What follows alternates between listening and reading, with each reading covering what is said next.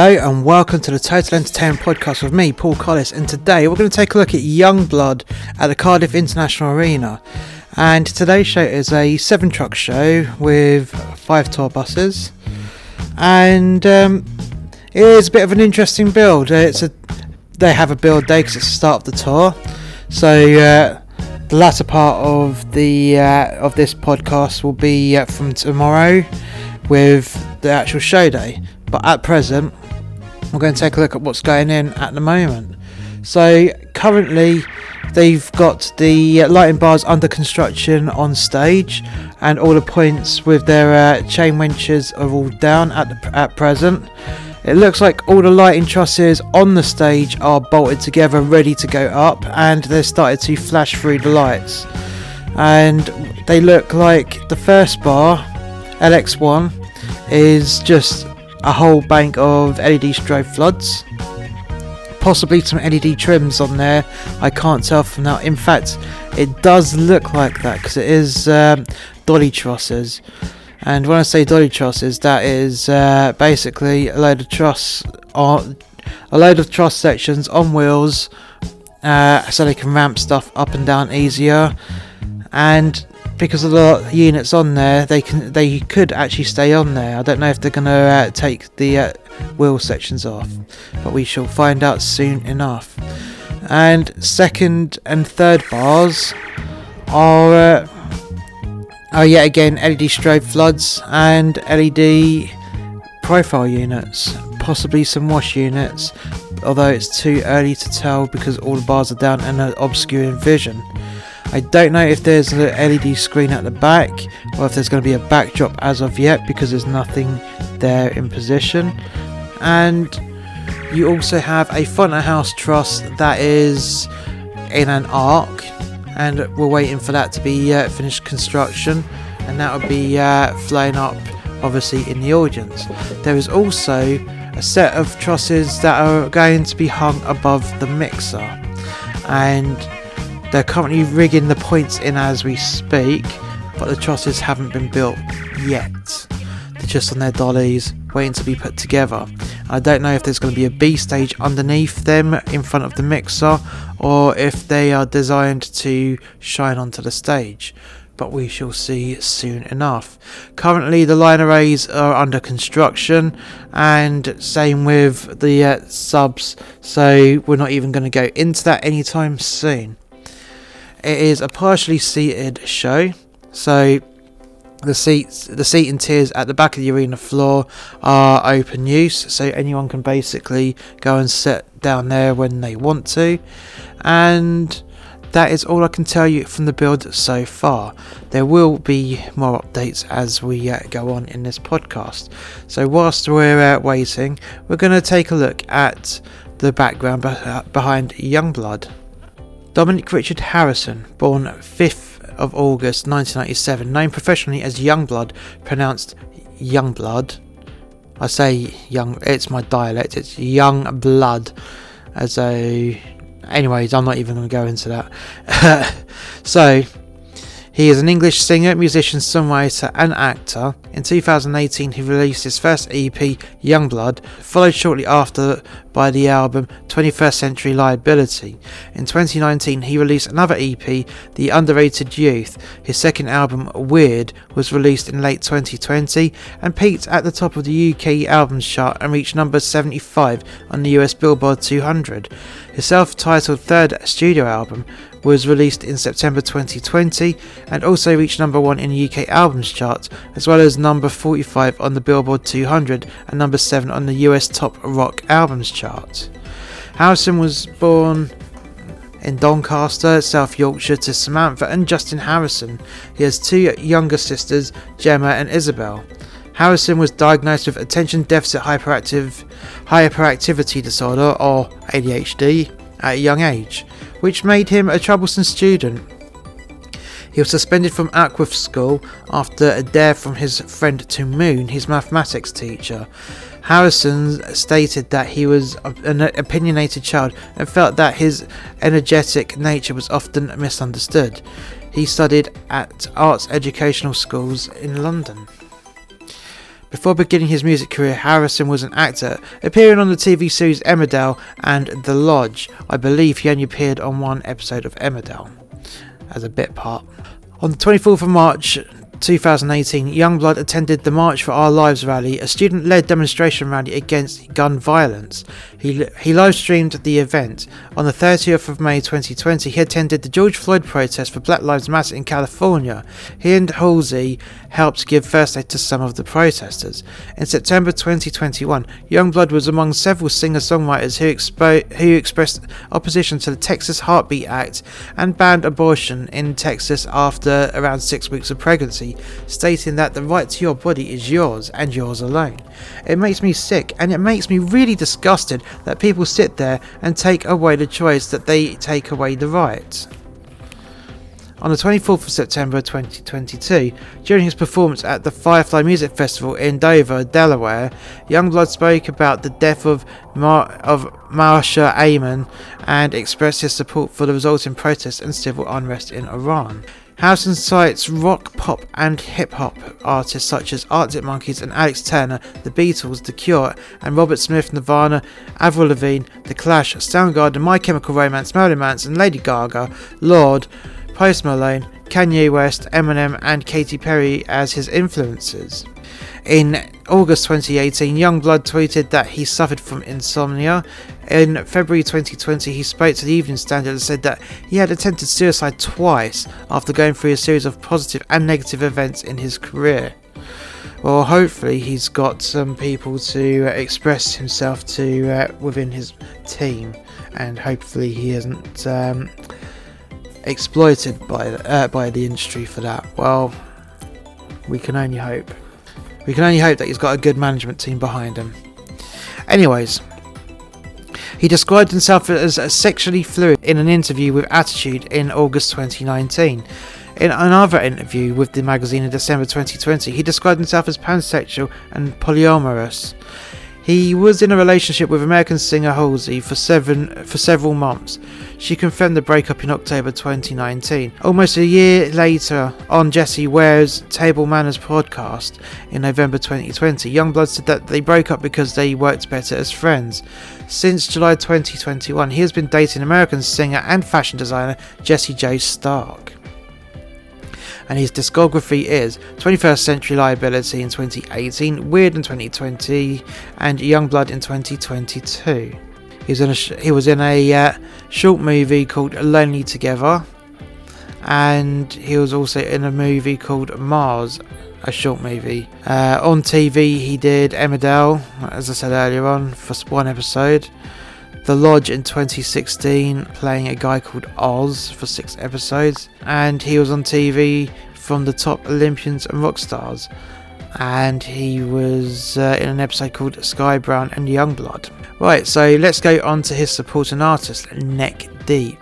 So, Neck Deep are Welsh pop punk from Wrexham in Wales, formed in 2012, Founded after vocalist Ben Barlow met former lead guitarist Lloyd Roberts, the pair posted a song what did you expect? Online under the name of Neck Deep. The song soon gained attention online, resulting in the addition of rhythm guitarist Matt West, drummer Danny Washington Abassi, and bassist Phil Thorpe Evans. They released a pair of EPs, Rain in July in 2012 and A History of Bad Decisions in 2013, both recorded by Barlow's older brother before, si- before signing with Hopeless in August 2013. Following the release of their debut album, Wishful Thinking, in January 2014, the band became a full time project with the band members leaving their jobs and or dropping out of university courses. Shortly after the release of their second album, Life Is Not Out to Get You in August 2015, Roberts left the band due to allegations of sexual misconduct, which he subsequently found to have no case to answer. And Sam Bowden, formerly of Climates and Youth and Blood Youth, joined in his place that's a bit of a horrible thing. You know, someone accusing him and there was nothing happened and he lost out on his career. he should start his own band. The group's third album, Peace and the Panic, was released in August 2017 and debuted at number 4 on the US Billboard 200. In September 2018, Thorpe Evans left the band to pursue a solo career as a producer. In 2019, the band embarked on a summer tour with Blink 182 as the opening act. By February 2020, the band added longtime collaborator and bassist Seb Barlow as an official member, plus later that month, revealed an app with all sorts of multimedia regarding the announcement of their fourth album titled All Distortions Are Intentional, released in, on the 24th of July. Neck Deep is a pop punk band. Their sound has been described as being reminiscent of Blink 182, Newfound Glory, The, the Wonder Years, Green Day, and, De- and Decadence. Vocalist Ben Barlow has stated A Day to Remember and Architects as a massive influence on the band. The early Fallout Boy work and Sum 41 have also been cited as influences. Neck Deep has had two music kits included a Counter Strike Global Offensive. The Life Is Not Out to Get You music kit was released on the 8th of November 2016.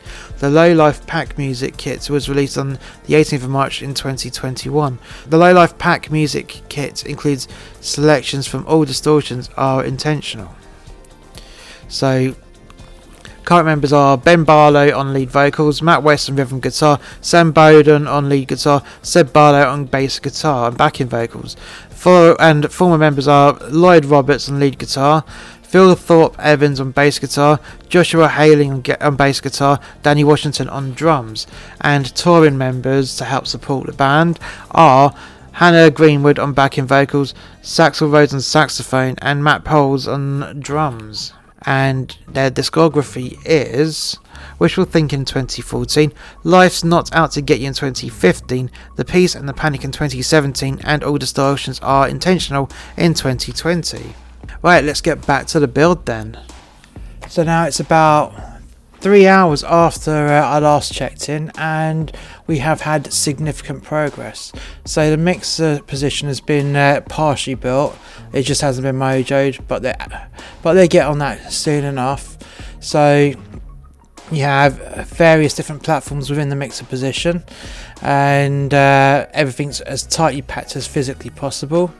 So on the uh, higher tiers of the uh, of the mixer position, you have some uh, heavy duty uh, projectors stacked on top of each other and to the side of each other.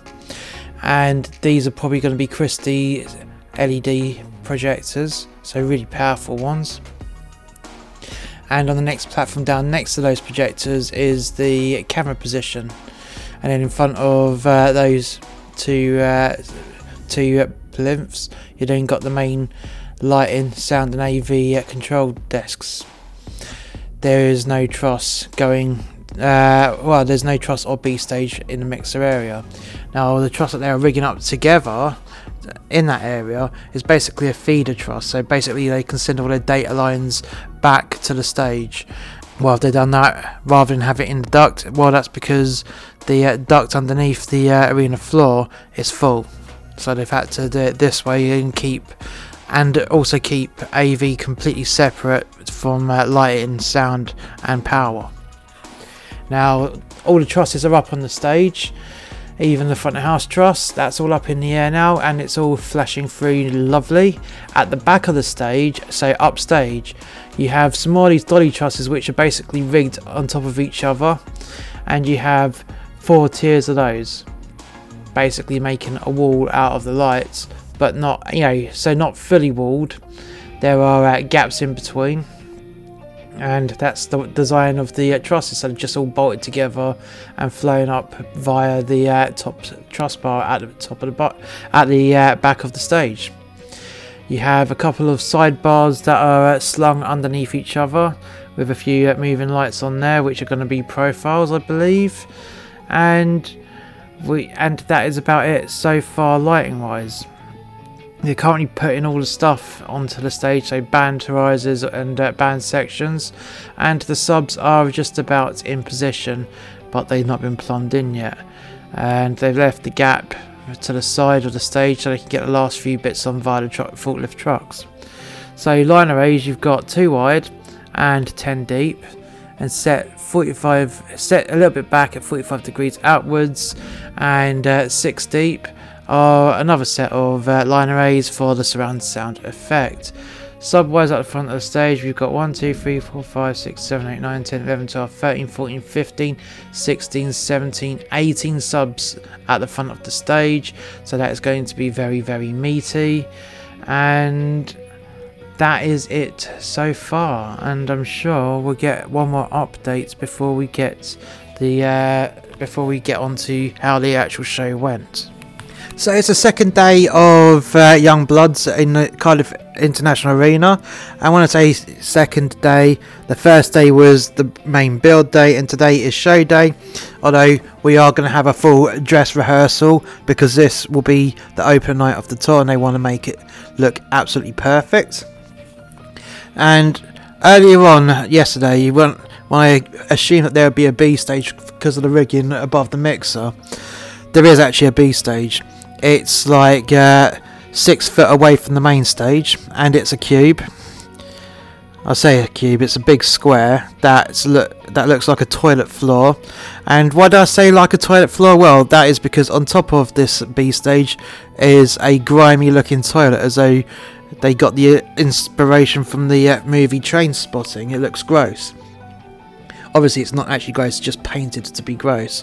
And what they've done is the mojo barrier uh, for the pit uh, is built normally until it gets uh, pretty much the center stage where it tapers in, then out and around the cube at an angle, so it's like a diamond shape, and back, and then tapers back in and and go and completes the normal uh, run of mojo. So it looks like a big old spearhead at the uh, that comes out of the uh, pit barrier. So it's looking good actually, it really is. Um, is near enough completely uh, put into position, and also I've noticed that there is some big steel, well, I'd say steel, it's ironmongery as part of the set upstage. And what do I mean by that? Well, it looks like bridge girders like uh, going from the bottom of the stage to the top of the stage and in an arc in uh, according with the uh, same degree of angle on the trusses above head. So they've obviously flown a truss down to support that structure. It looks good. It looks good. Now, hopefully, once it's finished uh, being lit, you'll actually see some uplights on those, giving off some ni- nice shadowy effects. We can only hope. Right, so now that's all done, we will take a look at the show itself. So, neck deep, the uh, house lights went down and an overture began, and then some blue LED strobe floods that were on the floor came on as uh, neck deep walked on, and then a little bit of uh, face light was added uh, from the sides, from the LED bars up on the floor, and the band began to play.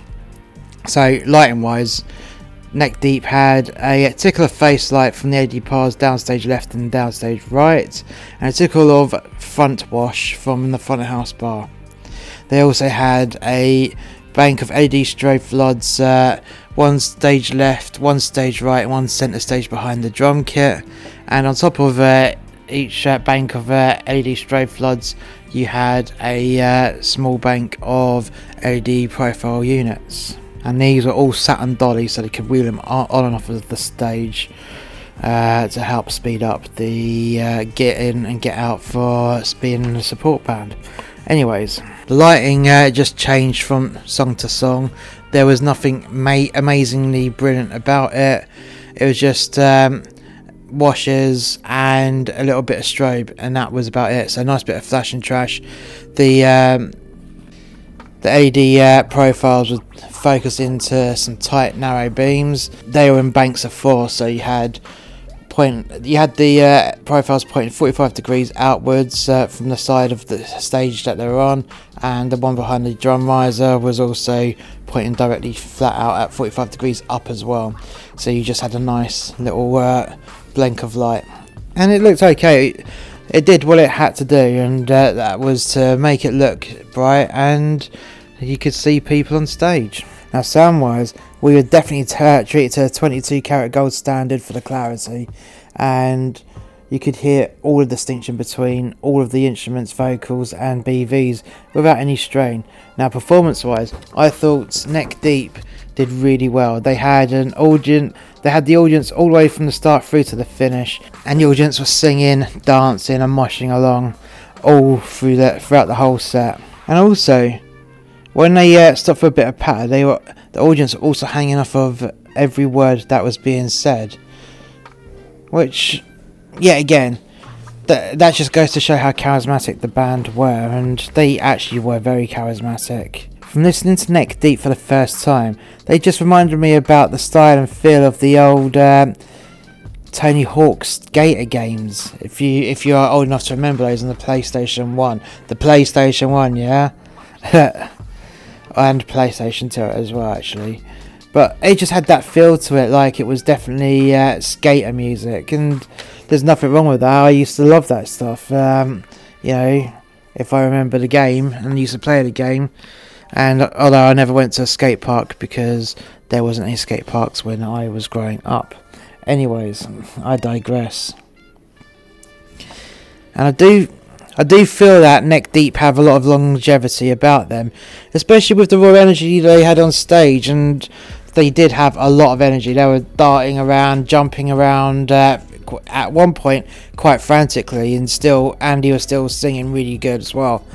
One thing that I would say, with Neck Deep being a Welsh band, vocally he sounded American when he was singing, which I don't know. I'm from the school of thought of he should sing it as himself, not an American. And there's, I mean, there's nothing wrong with sounding like an American or fitting in within that style, but I don't know. I just feel like maybe he would have a even better performance by singing in his native uh, dialect. Maybe I don't know. It's one of those uh, what you know. It's one of those little situations where. Uh, you just gotta play it how it is. And if they got more uh, interest by singing in American style, then they got more interest by playing and singing in American style. But other than that, they were very good. And I did think that there's a lot of similarity between uh, Neck Deep and uh, Sum 41. And that's not a bad thing yet again, but it does feel like a revival of the uh, late 1990s and early 2000s uh, indie uh, rock uh, movement. And I do actually hope that they continue the trend because it was a good uh, music scene back then, and I hope that it gets brought back.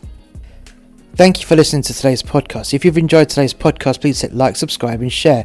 If you haven't already done so, want to check out more content from Master X Media by clicking the link in the description below. And we should catch you next time. Bye for now so Yungblud. So the uh, house lights went down and there was an image of rain being projected onto the front kabuki. And then the rain, after a few minutes, and you also heard the sound effects of the rain, it morphed into an animated silhouette of a man. That sounds like Queen lyrics. Anyways, and that man then morphed into a winged gargoyle. And then the Kabuki dropped, and Yungblud started up with a burst of flames from uh, the front of the uh, stage. Lighting wise, now we had a lot of flash and trash, and it was organized flash and trash. It wasn't random, it was always in line with the music. So, whenever they took the uh, flashing from uh, the bass lines and the tempo of the, uh, of the songs that were being played, um, and you also had a cyclorama which was lost uh, halfway through the show actually. Uh, and behind the uh, cyclorama was a load of the LED strobe floods, and that was uh, you when the cyclorama was up. That was backlit, sometimes subtly, sometimes uh, starkly, just to give nice shapes and shades and uh, soft uh, and even at some point soft uh, washes within with uh, from behind the uh, from behind that kabuki and it just had an and it had a nice feel about it and there are lots of ad strobe floods out which just made up lots of different ways of lighting the stage so uh, they would flood part of the stage with uh, color from the ad strobe floods whilst other ones were used to strobe on stage, and other ones are used to uh, throw straight into the audience. So, and yeah, most of the show was wash after wash after wash, and they just punched all the emphasis with the uh, LED uh, strobe floods and the LED profiles all in tight narrow beams as well, crisscrossing the stage. And it worked, it really, really did work. And I'll go on to the B stage uh, in a bit. Um, a little bit later on when it when I get onto it. But it looked good. It really did. I mean, yeah, there wasn't any real intricacy within the lighting, but you don't need intricacy for a show like this. It is a rock show. And yes, you get a lot of intricate rock shows as well, but he just wants to be seen. And that's it. And like the lights, light the uh, and like the audience and uh, to help bring them into part of the show as well. So it did work. And also, uh, there was near enough constant flames on stage. So either uh, units that were just spitting up fireballs after fireballs, which are at the front of the stage, or uh, you had um, controlled flames uh, at the back of the stage uh, in, and in amongst uh, the rocks, the synthetic rocks that they had within the stage and the bins and whatnot to make it just look like little tidy bonfires and it looked good. It did look really impressive and very well planned. And for the first show, it just looked really, really well. You know, we just had a real feel about it. Like they planned this down to the T, and it really, really paid off. Now, sound-wise, yet again we had a nice crisp 22 karat gold standard in the clarity and the volume wasn't excessive at all. Uh, the most it peaked, and that was in the pit, was 118 decibels. So, on average, volume wise, definitely an average volume wise show, but you could hear every little intricacy within all the instruments and and all the vocals and uh, at places the backing vocals as well so very well mixed show and uh, I totally enjoyed that recording. It was just quite pleasant on the ears. From yeah, I've not seen any uh, Yungblud shows. I've not even heard any of his music until today, and for me, it seemed to be um, an interesting one to say the least, but interesting in a good way.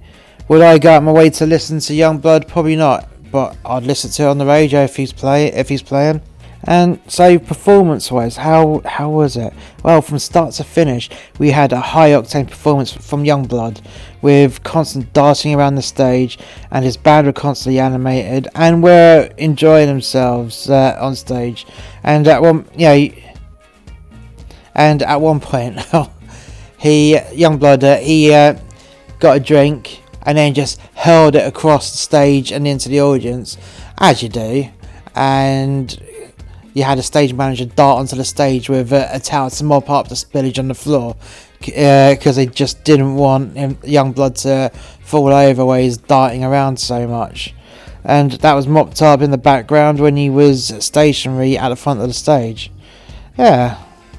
that was quite an interesting thing to see, and uh, although I doubt many people would have noticed that even happened, but I noticed that stuff because I look out for stuff like that. I do feel that Yungblud was definitely the show, the showman tonight, and he had the audience just um, marching on command. So yeah, not, not only were they marching on command, they were singing, they were dancing. He'll say hello, they'll scream back at him, um, and from start to finish, from my uh, observation and control point in the arena, which is surrounded by glass and walls you could hear the girls screaming just outside, really really loud. So uh, yeah, yeah, he definitely definitely yeah, uh, lived up to his uh, reputation of being a showman. Now, at one point, he claimed at one point. Yungblud climbed climbed up on the mojo just before he was about to go onto the B stage, and he had security just grasping onto his trousers like you know, like uh, there's a big tug of war with the fans was go- was possibly going to happen, so they had to stop him from uh, getting pulled over the barrier. And it wasn't a bad pulling over; it's like the girls uh, just wanted to touch him. You know, it's young blood. I gotta have him. I gotta have him. So, but then security just like, nope, you're not having him. You're not having him. So they pulled him back down, and he and the audience just loved it. They were going mad at that point. They're mad about it. Then the lights went down into a blackout, and the stage team put on a toilet and a sink onto the B stage. Where and when the lights come up, Yungblud was sat on the toilet. So, lighting wise for the B stage, you had a couple of the uh, of the rainbow spots from LA, from the Funhouse uh, lighting bar putting on to him. You had another robo spot that was on the uh, little lighting truss above the mixer, just so they'd given him three points of lighting, and he was seen throughout uh, from in the round. So very that is very much the uh, way to light in the round. I've done it a few times myself, and it's just a skill that you just rarely get to use, and when you get to use it, you relish it. Also, the uh, B stage had a load of upward uh, LED uh, LED trims, and that was about it lighting wise. They didn't need much more on there, oh, and also I suppose you had, the LED strobe floods on the, the front of house bars just shining into the audience, anyways. Now, at one point, so uh, on the second song I believe, or was it the third song? Because there was there was five songs on the toilet, and uh, someone threw their boxer shorts at him from the audience. And he held them up, put them against himself, and he's like, nah, it's not going to quite fit because they're big.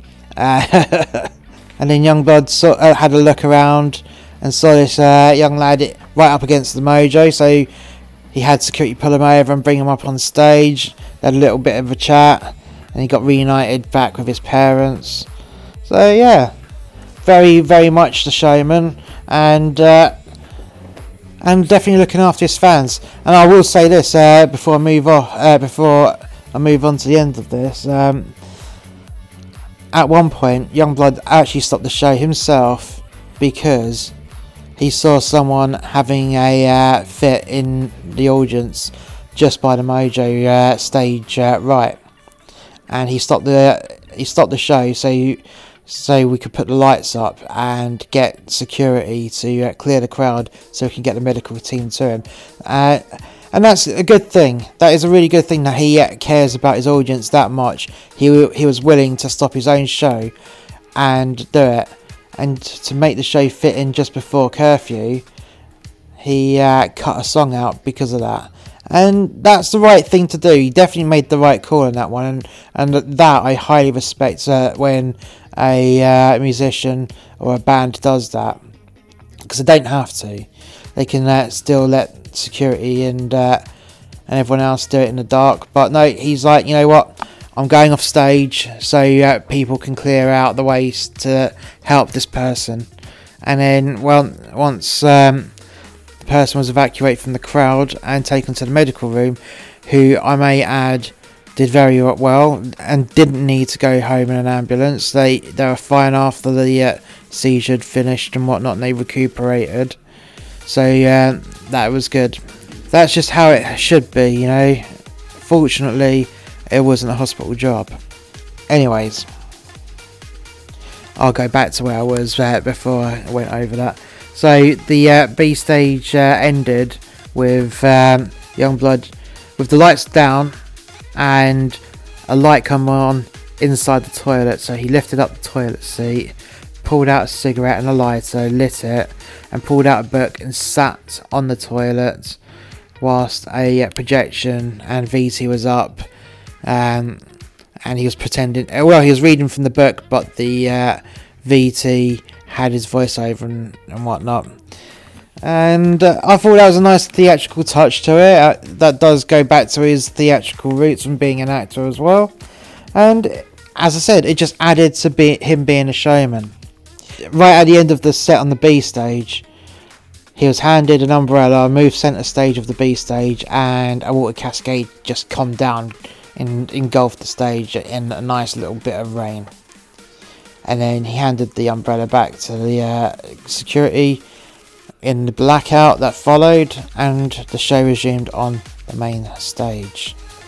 This show for me was full of theatrics, full of high octane performance and fire effects, and you cannot go wrong with a fire effect, especially if it looks amazing, which it did. I do believe that Yungblud had a really good set, and for me, not being a fan, I did actually enjoy looking at that show from just the sheer energy that you put into it. And if you were a uh, fan in the audience, you definitely got your money's worth there.